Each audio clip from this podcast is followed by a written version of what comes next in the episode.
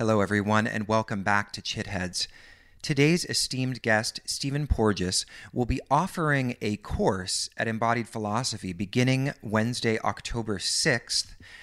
And the course is called Polyvagal Theory Neural Exercises for Safety and Social Connection. That course goes for four weeks. And if you're listening to this before October 6, 2021, you can register for the live course. Or if you're listening to this after, you can also register for the course on demand if you just go to our website, embodiedphilosophy.com, click on courses in the navigation, and just scroll down slightly, and you'll see the course there Polyvagal Theory Neural Exercises for Safety and Connection. Today's interview with Stephen is actually extracted from a online conference that we did a couple of years ago called Tracing Trauma. And so you'll notice that a lot of the questions that I asked Stephen have to do with the relationship between polyvagal theory and trauma. And if you're interested in exploring any of the other lectures from that conference, you can actually see all of them with a premium or unlimited membership because all of those lectures are currently on EPTV. And if you want to explore membership options, you can just head to embodiedphilosophy.com. All right, I hope you enjoy the interview.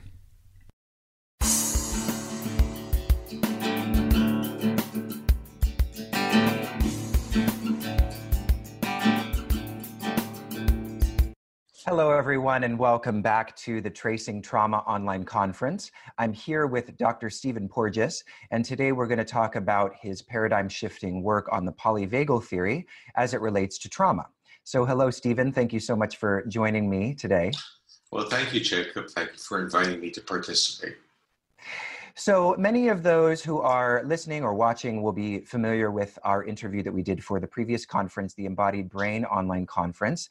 Um, but for those that are tuning in for the first time, I'd love to just cover some of the basics to get people situated in relation to your work. So let's start by talking about the vagus nerve. What is the vagus nerve and why should we care about it? Well, the vagus nerve connects our brain to many of the organs in our body, but it connects it in a bidirectional manner. And recently, there's been a lot of interest in the vagus and vagal stimulation and when you're talking about vagal nerve stimulation, which is very, very useful in many disorders, you're talking about stimulating sensory information that's going through the vagus to the brain. Now, our organs are always sending information through the vagus to the brain. In fact, 80% of the fibers, the nerves in the actual vagus, which functions like a conduit, are actually carrying information from the body to the brain. But the brain then processes that information and conveys it back down to these organs. Think of the vagus as being part of a major surveillance system, and think of the brainstem as taking that information and trying to optimize the regulation of your organs. Now, within polyvagal theory, this becomes important because we really have two different uh, historic or evolutionary branches of the vagus. One that occurred very early in vertebrate evolution, and that part of the vagus actually has, when it's used in defense, slows us up, basically shuts us down.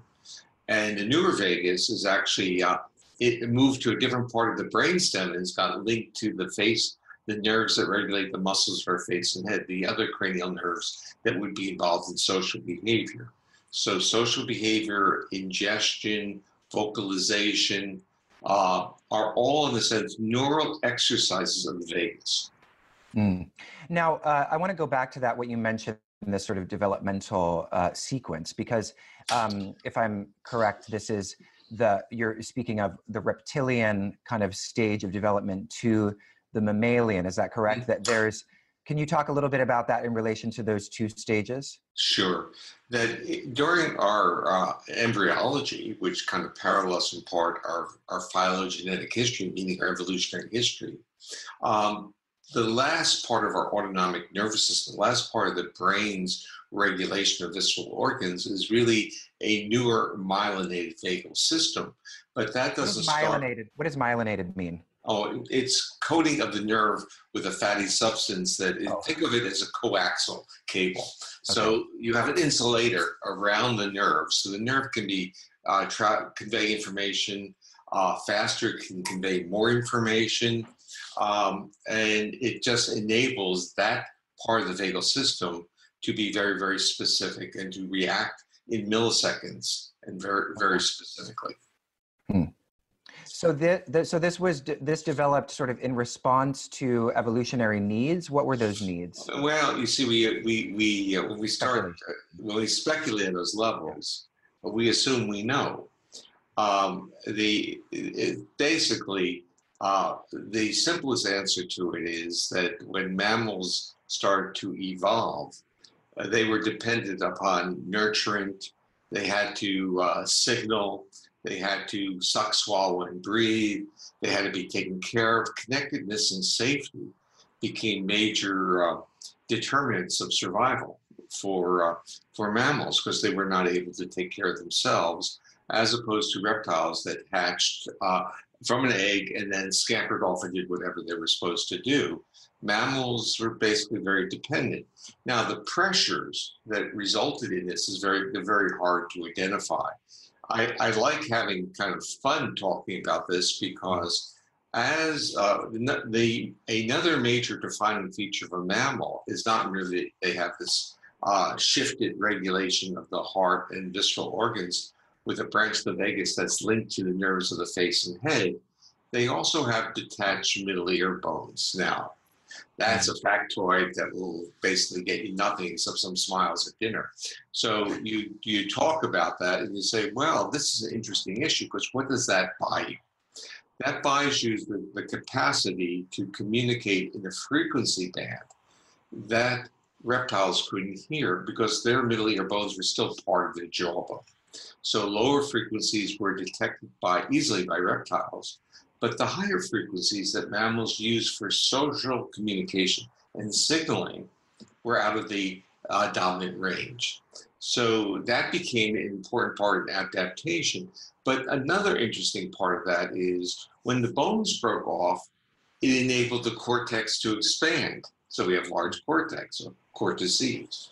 However, one could argue in the other way that as the cortex expanded, the middle ear bones broke off. So we don't know what was the antecedent, but the issue of certain features define the transition from reptile or ancient extinct reptiles to ancient extinct mammals. And those features are really about cueing social communication, uh, the ability to connect, the ability to signal safety in another, and the ability literally to be uh, immobile and safe, not immobile in the state of fear.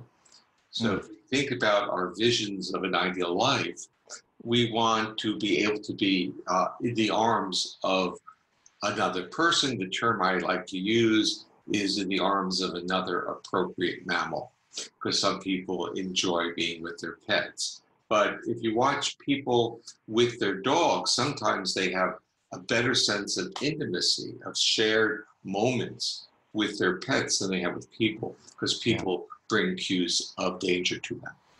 Yeah, and seemingly more so, it seems. Yeah. Um, so where does the there something interesting that I've heard a bit about is this thing called the negativity bias, and I'm wondering where this kind of comes in, where um, at least as far as I understand it, um, you know, evolutionarily we. Mm-hmm while we did have these sort of you know the social engagement system we also had the you know the need to yeah. to to make ourselves safe and secure and therefore but but once we've evolved to a place where those kinds of dangers are not as um, are not as present there is still a bias toward this kind of fight or flight mentality that we that actually the only so, we, yeah. we can have fun. We can unpack this okay. because you're using words like mentality, which implies intentionality or right. cognition, a decision. Let's think a little differently. Let's say if I'm in one physiological state, I have a negative bias, I'm more hypervigilant, I'm prepared to fight and to flee. But if I'm in another physiological state that has been literally cued by cues of safety, just visualize a, a baby calming down when the mother is modulating her voice or singing a lullaby, that, bi- that baby's body, that nervous system is shifting the bias. So right. the detection of, of danger or risk in the environment, danger, safety, or life threat, is through a process that I've articulated as being something I call neuroception. Yeah. Because I want to get this construct safely away from the world of perception. Because if it stayed in the world of perception and people were hurt, let's say by a perpetrator or attacked, they would start blaming themselves that they didn't interpret, they didn't detect. Um, so we part of when we start talking about embodied processes, it's this awareness to understand what we used to call intuition, but may really be linked to specific cues that people are clearly bombarding us with uh, in the way that they talk, in the way their gestures, not necessarily in their words. So our bodies are much more responsive to the intonation of voice, the gestures, and less responsive to the actual content. Right. And so, the, and this point of neuroception is really meant to um, to kind of uh, uh, appeal to the idea that you know everything is sort of a top-down processing that we can sort of regulate ourselves yeah. by thinking differently. You know that that yeah. horrible book, The Secret, that implies you know everything just needs to be imagined differently and we'll solve all of our problems and manifest our wildest dreams.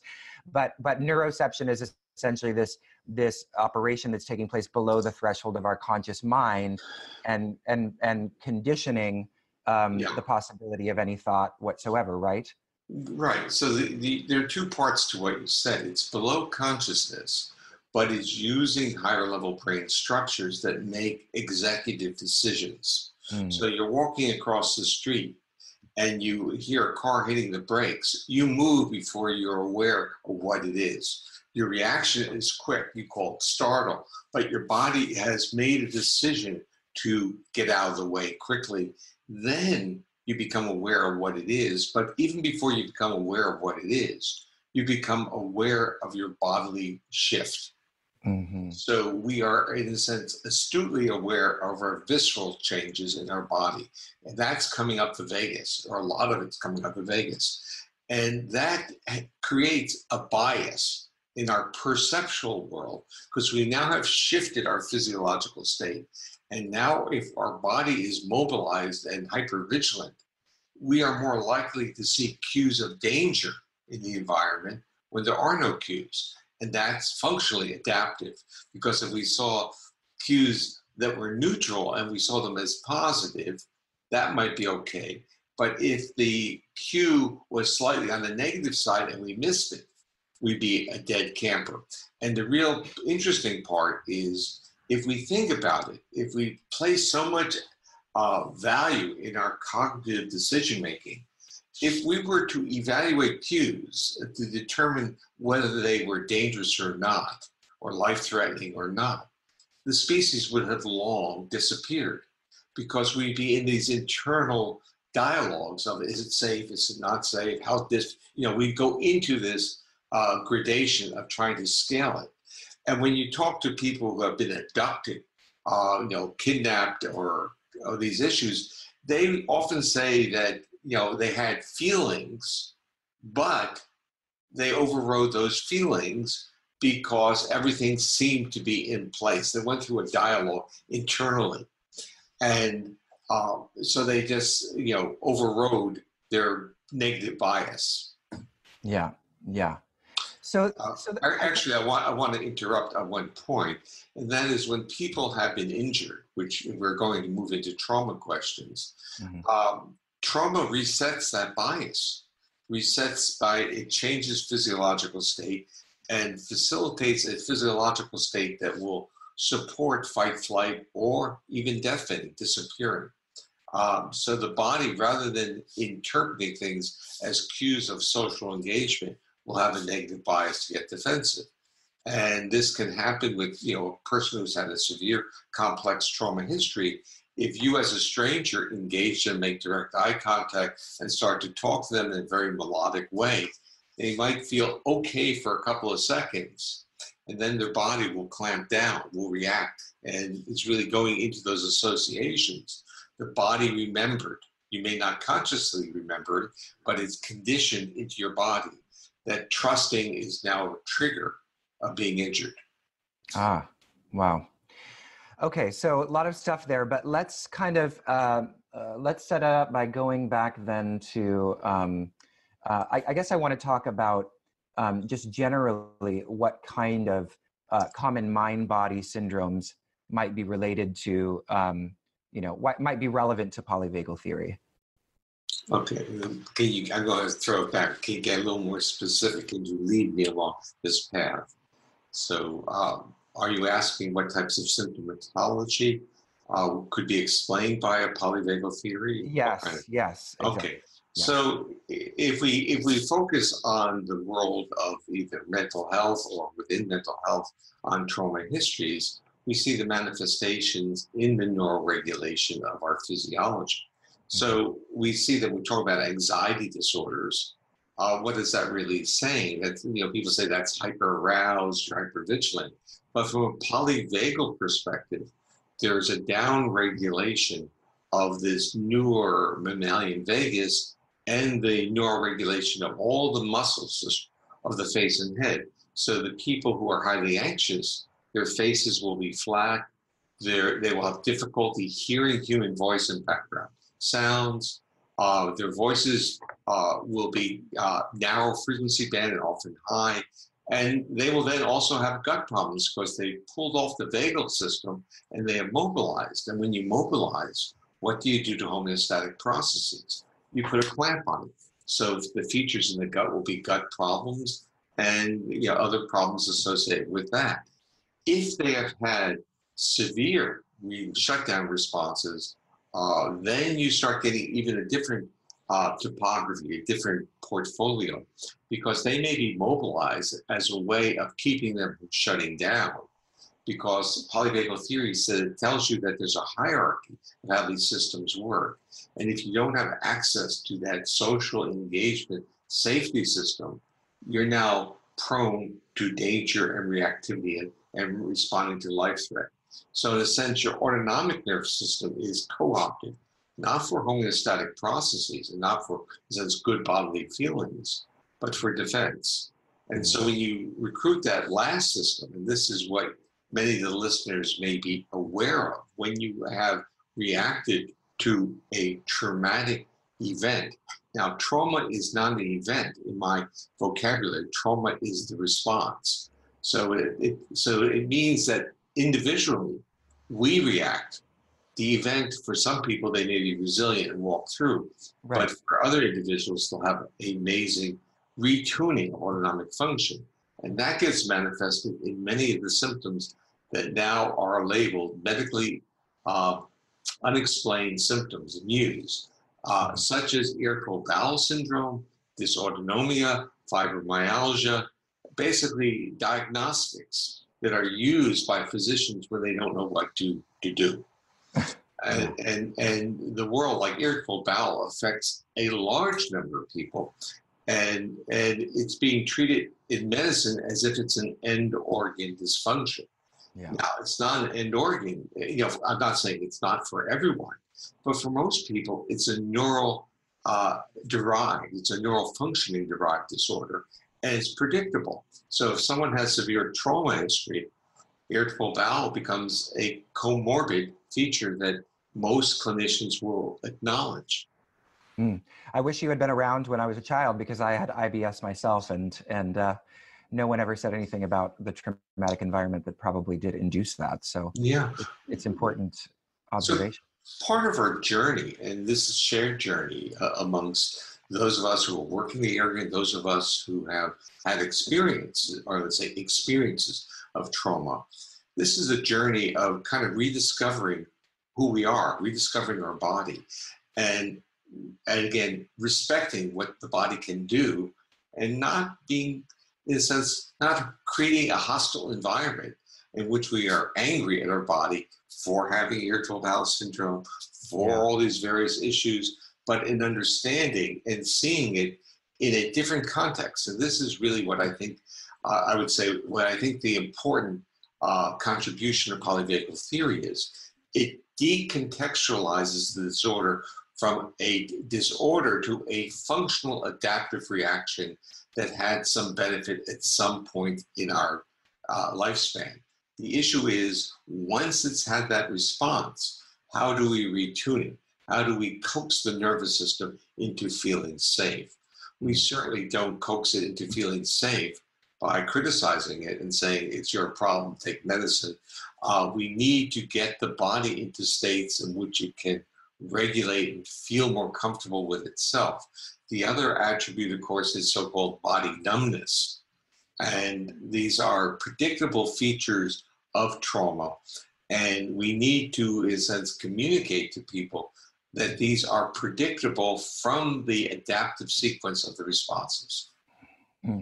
So, I have a question kind of about the effects of trauma on the autonomic nervous system. And I guess what I'm specifically interested in is, is what are the conditions? You know, you're talking about how some physiologies may experience that traumatic stimulus or what would be a traumatic stimulus differently than another. So, what, what, is, the, what is the condition of the autonomic nervous system such that it would receive an event traumatically versus another autonomic nervous system. Does that make sense as a question? Yeah, you're asking why are some people resilient, and some aren't? Well, yeah. Some unresilient at one point in time and not another.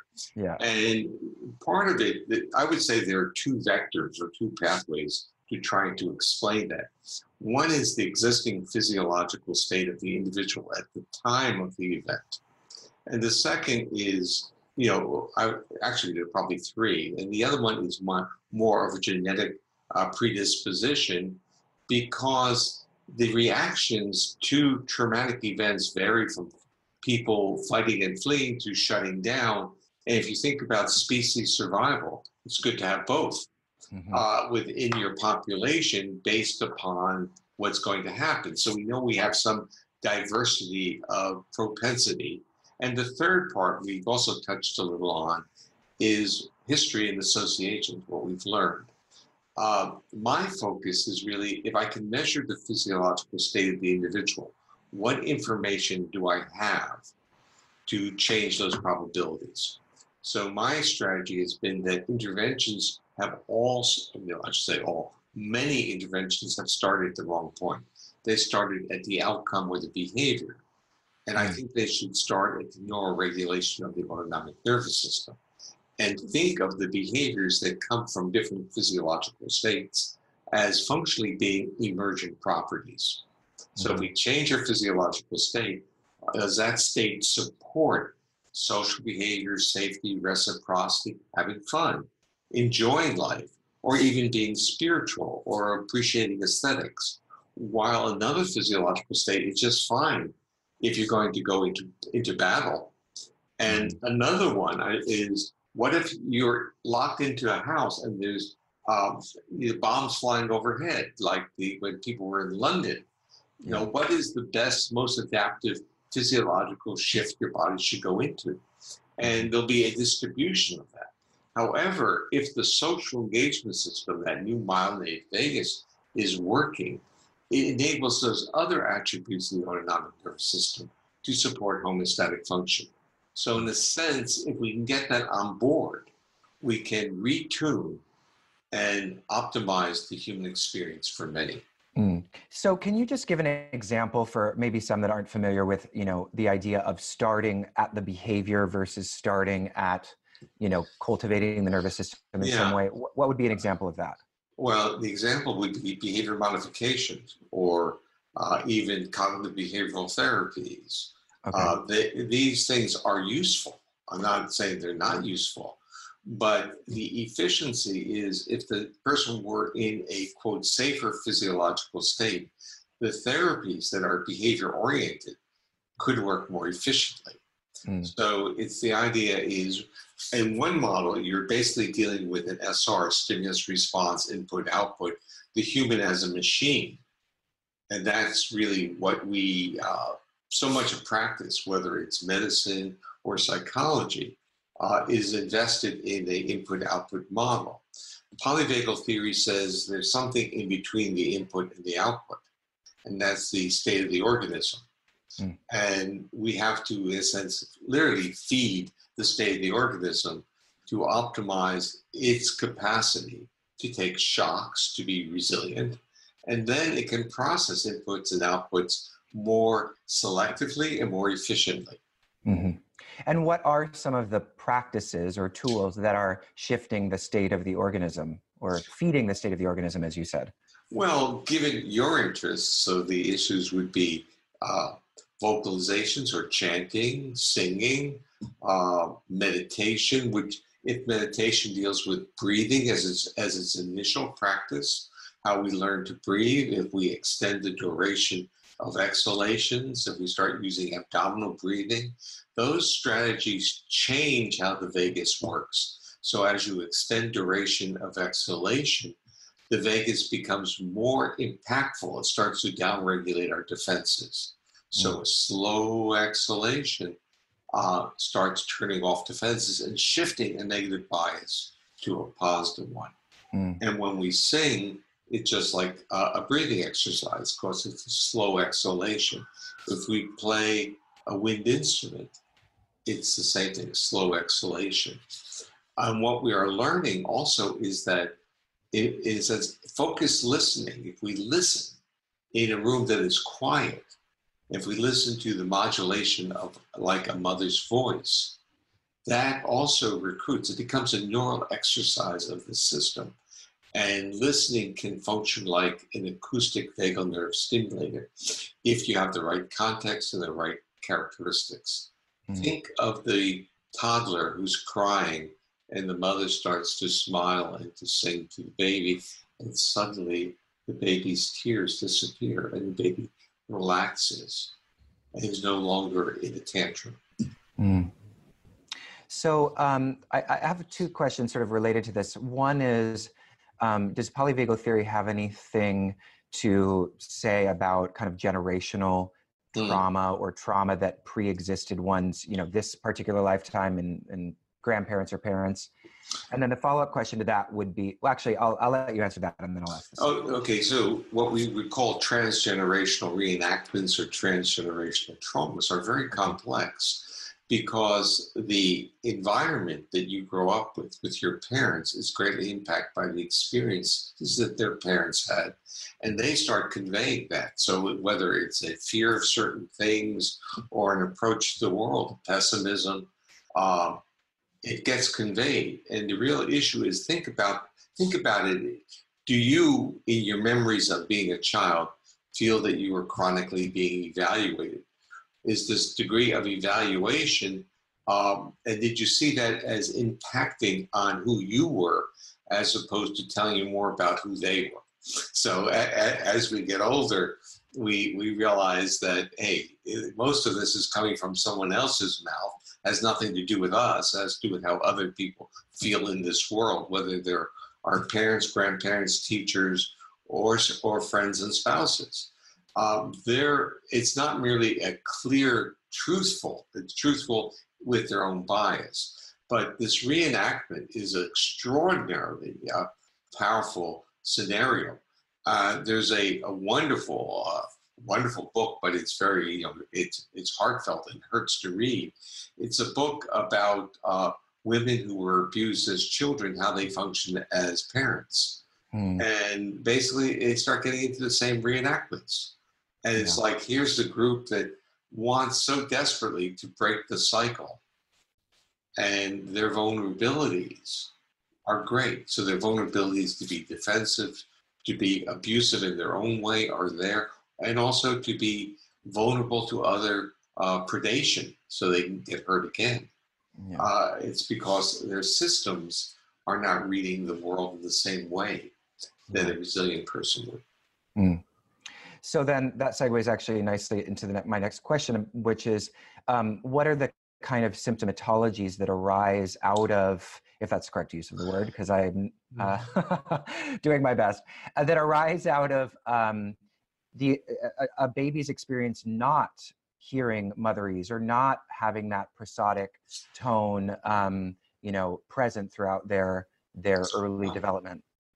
Well, here here's the interesting part. Um, most children uh, have at least moments of feeling safe that they can carry with them. They have an idealized one. The ones that have the most vulnerability are, of course, those that don't. Mm-hmm. And many of them end up in foster care because they're taken away from their biological parents. And this becomes a very important target of treatment, a target of population of where the child cannot be uh, managed in the way that we would uh, tend or historically have managed kids, and that was through behavior, through rewards, through punishments, through threats, but has to now be managed through isolated moments of trust. So that, and this becomes the real difficult one, and and this is really where therapies have to move, and they are moving. They're beginning to pick up that the work that's done in therapy is very efficient when there are these moments that are often they're called like therapeutic presence or shared moments. But those are the moments when the autonomic nervous system of the client is interacting with the physiology of the therapist, and they now have this moment of communication. And those moments now have to be cherished and remembered. Yeah. So, um, you know, you've talked a little bit about how um, you know there would be maybe a shift from the behavior centered approach to um, you know feeding the state of the organism but I'm, I'm curious what else how else polyvagal theory is is kind of informing or transforming uh, trauma care and approaches to trauma well for, there are a couple important points um, one it, it makes the the first point is that the individual who's experienced trauma needs to be respected for his or her experiences. Mm-hmm. So it's this issue of of being present with the survivor and respecting their experience, not in pontificating, not in getting into uh, litigious types of behaviors of, of retribution, but understanding in the way of what human beings mean when they say, I need to be understood. They need someone there that will be in sense support, not evaluative, not trying to give them the way to go, but they are with them. So the first thing is the respect for the body. And as we do that, that creates cues of safety in the interaction. Then the top down features of understanding the bottom up cues. And I, this is basically jargon, but really, when you have a trauma history, there's a percolation of bodily feelings that are going up and also the memories of those feelings under the traumatic event. When we start having an understanding of those responses as having a function, as having, as it's trying to protect us, either through getting us into rage or mobilization or passing out or trying to disappear or dissociating, then we start gaining respect for what our body has done. And so we start mm-hmm. going first, respect the individual's experience, then through a psychoeducational model, provide the client, provide the individual with the understanding that these physiological reactions and these behaviors are quite predictable but have a function. And in all cases, those functions have been very positive in saving the life of the individual. So we have to, in a sense, treat ourselves in a more heroic, with a more heroic narrative. We need to shift the narrative from I need to get better, I need to fight this, I gotta be tough.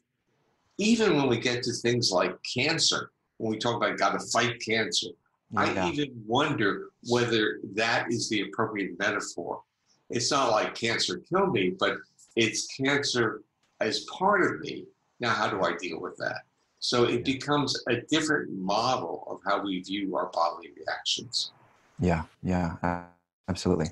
So, um, uh, Stephen, I when I was uh, initially, you know, preparing, I reached out to our, um, our, the Facebook group that's a part of our community, and I asked um, them if they had any questions for you.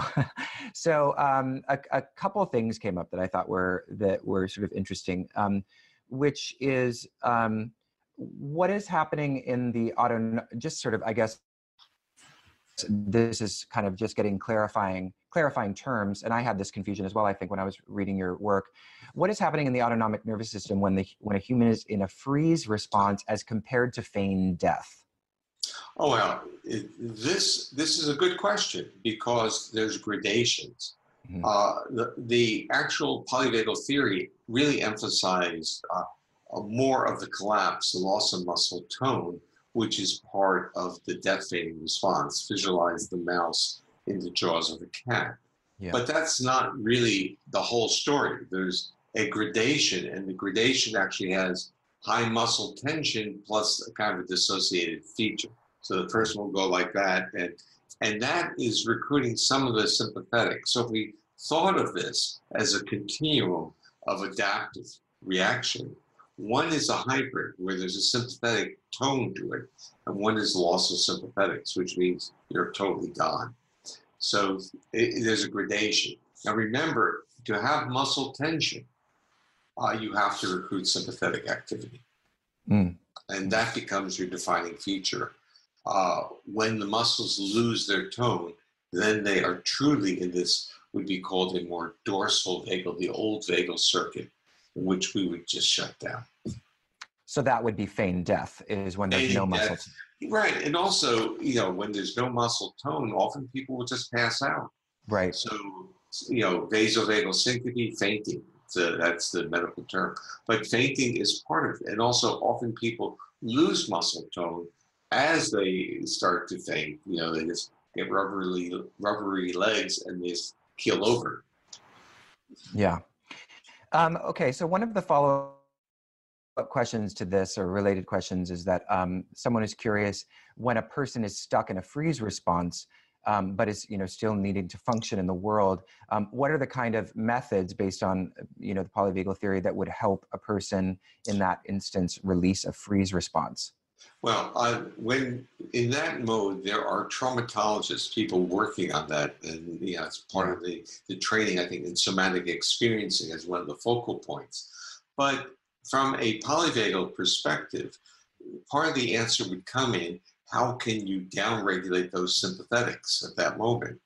Uh, because that freeze response, not the passing out, but the tightening of the muscles, might be uh, approachable through breathing exercises, mm-hmm. through slow exhalations. So a lot of people are bringing uh, breathing into their training as a resource. So if a person understands they can now shift how they breathe as a resource to kind of buffer that. Uh, in, in somatic experiencing, they also do uh, voo sounds, they're chant sounds, which are slow exhalations. And if you think of that within the uh, context of pranayama yoga, what they're doing is exhale, exhaling slowly, but they're also creating vibrations and movements of the laryngeal and pharyngeal areas, which are have also major afferents uh, and efferents that are linked to the vagal regulation of the heart. So the vibratory uh, sounds they're making actually stimulating functionally vagal activity as well. Wow. Okay, so then another one that I thought was uh, quite interesting um, is a question around dissociation. Um, and the question is, and this is actually something that I feel like has come up uh, in a variety of ways, sort of um, whenever questions of trauma come up, which is, you know, there an argument could be made that certain meditative practices or approaches to meditation actually encourage dissociation. Um, so when when dissociation is a feature of of you know one's uh, response to trauma. Um, how do we, you know, leverage contemplative practices in a way that won't become dissociative? Well, you start understanding what are the cues that a traumatized nervous system takes to go into these uh, withdrawal, basically shutdown responses. And also, you have to have a, an appreciation that isolation, marginalization uh, is really uh, the major trigger of dissociation in most, I would say, it's a, it's a great, it's the most dangerous stimulus for a mammal is to be isolated or to be constrained. Yeah. And all the metaphors that go with that. And when you put a person in a room and they close their eyes or they start breathing and someone's behind them, body and they have a trauma history, they're going to go into a state of defense. Uh, and if they can't move, they may go into a state of shutting down, especially with eyes closed. So if you want to get people into contemplative, there are things that you could do uh, or titrate a person into, that is put them against a wall. So they have the context of a wall for safety. They have containment. Um, have them do things with their eyes open. Do it with one one on one. And if you're doing it one on one, don't make direct eye contact. Be in kind of an angle or a parallel. So you don't create threat cues to the individual. Uh, give the individual homework to uh, do breathing exercises, not totally by themselves, but with a safe companion or friend, because these big physiological state shifts they may not be prepared to handle. So always, or someone holding their hand, or even doing a meditation where someone's hand is on their shoulder or something like that. A modification that keeps the person from dissociating, keeps them in contact. So, you know, when you were mentioning a moment ago, Stephen, about um, I, I think I heard you, I'm, I heard you correctly when you said that being alone for mammals is traumatizing. Yeah. So then it's sort of interesting. It just kind of came up for me this idea of like our cultural kind of val- valuation of individualism. Uh, do you see this kind of valuation as sort of like it's almost like self-imposed trauma, or like our whole like our our? Well, let's kind of unpack it a little bit. So we talk about the penal system uh, and and what it does as its greatest threat is to put someone in isolation. Mm-hmm. If you look at animal studies with with now small mammals, isolation is profound. It changes them. So when we're talking about isolation, we're talking about total isolation. Right. And we are in a society where we interact in different ways. So a lot of people are interacting just as you and I are. We're interacting on the internet.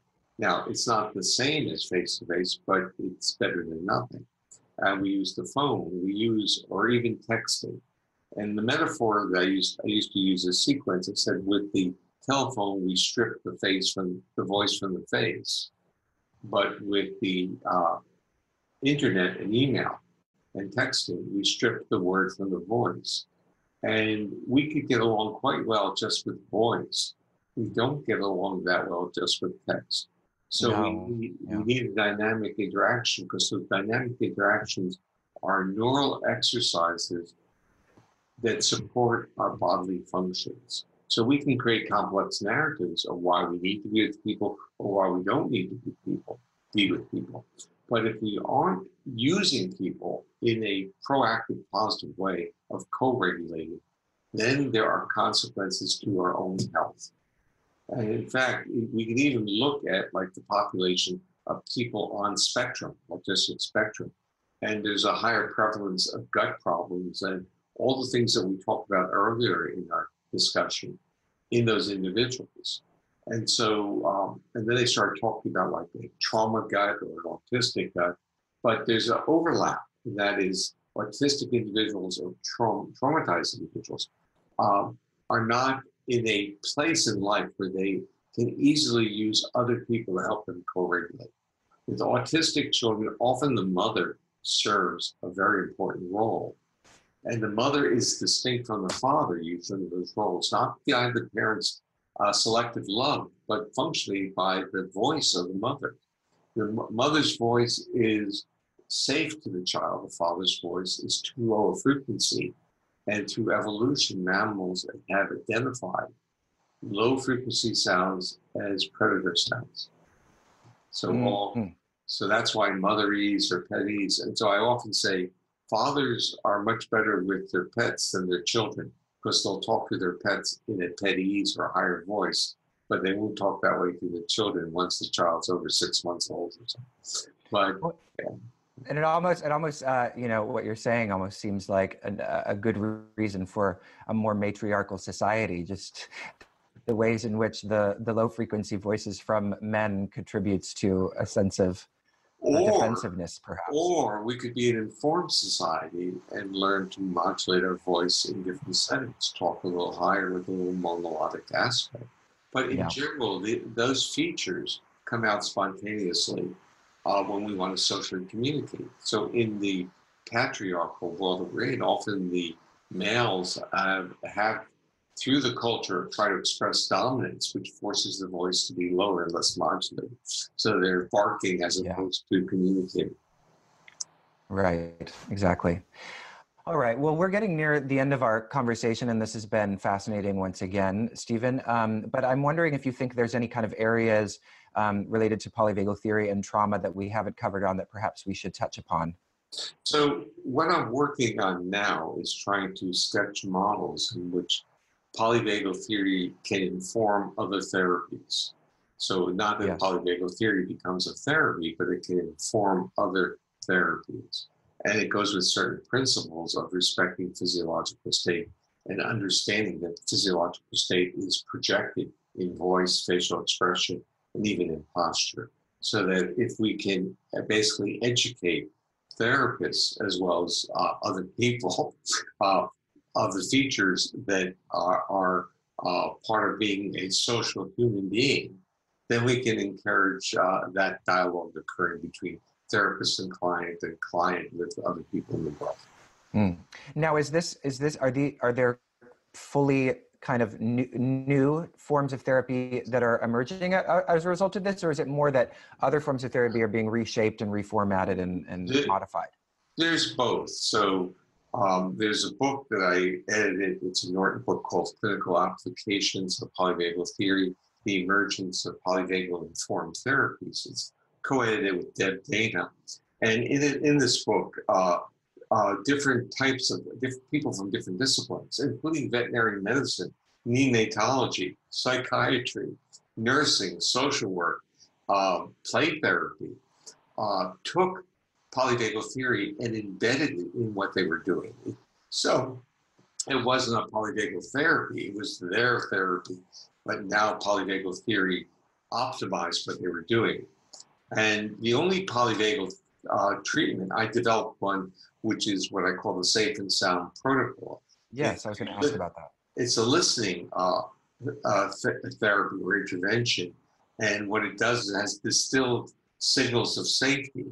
And we're using that's been extremely effective with children on spectrum, uh, stimulating spontaneous social behavior, uh, language development, and facial expression when it got moved to the world of trauma, which is to me really an interesting uh, an important place to work, it started to have, let me use the term, uh, very interesting and unpredicted effects. So for some, they went through and the finding and the response was wonderful. But in others, the cues of safety became triggers of trauma. Mm. And, and, for them, uh, uh, it became important not to use this intervention independent of a trauma therapy. So people who are moving this therapy, using this safe and sound protocol with trauma therapies are accelerating the impact of the trauma therapy because what is able now is to uh, provide the client with an experience of a trigger and then the body can resolve it and then they can work on understanding what's going on so it can be embedded in the treatment, but not as a treatment for itself. So the the the te- what we've learned, and I've learned a lot of this, is that uh, when you're dealing with adults with complex trauma histories, to be very respectful of that history and very respectful of the impact of cues of safety. That cues of safety are not universally wanted, especially this is that negative bias that you brought up earlier if you have a complex history of trauma, of severe trauma, those cues of safety are really saying to the body, I've been fooled once, I'm not going to be fooled again. Yeah. And the body now defends against that. But in a therapeutic treatment model, that's useful. You can now work with that. Yeah. Wow. So when I was reading one of your articles, it was actually, and I don't know if you're officially affiliated with this, um, but it might be interesting to get your thoughts. It was some kind of tool or device um, that was um, uh, that essentially you strapped onto your chest. I think it was like a UK organization or something. Strapped onto your chest, and then it was over your heart space. The the the device, and it emitted apparently vibratory frequencies into your you know uh, it's not my book. okay. but, a- but, I think that's called the Pebble or something like that. I, I don't know. It, it's, is it quack? Is it quackery uh, or? Well, what I was told, since I haven't touched it, but someone has described it to me, it was creating a breathing frequency. So it vibrates and it gets you to breathe. Uh, so it, if you think of it as a rather than emitting energies, or think of it as an aid that would get you to breathe in a rhythm that would, in a sense, calm you down. You can see the benefits of it. Right. But I don't know very much about it. Okay. Okay. All right. So this has been fantastic. Thank you so much, Stephen, for talking with me today. Is, is there anything that you'd like to uh, share before we close? Maybe things that are coming up for you or um, anything you'd like to share with the audience? Well, there are two things. One is the book on clinical applications came out, uh, I guess, about six months or eight months ago. And second, we're having our first uh, gathering, as we're calling it, of the providers who are using the uh, Safe and Sound protocol. And this is going to be in Florida at the uh, uh, April 26th and 27th. And we're expecting 150 people to discuss a lot of the things that we've been talking about. And that is what are the trauma features on that. The actual uh, intervention, you can get more information about it by going to Integrated Listening Systems webpage, and they will provide you with all the information. Excellent. Uh, okay. So thank you very much, Jacob. Yes, thank you very much, Stephen. It's been a, a pleasure. I've been here with uh, Dr. Stephen Porges talking about polyvagal theory and trauma. Thanks again for tuning into the online conference Tracing Trauma.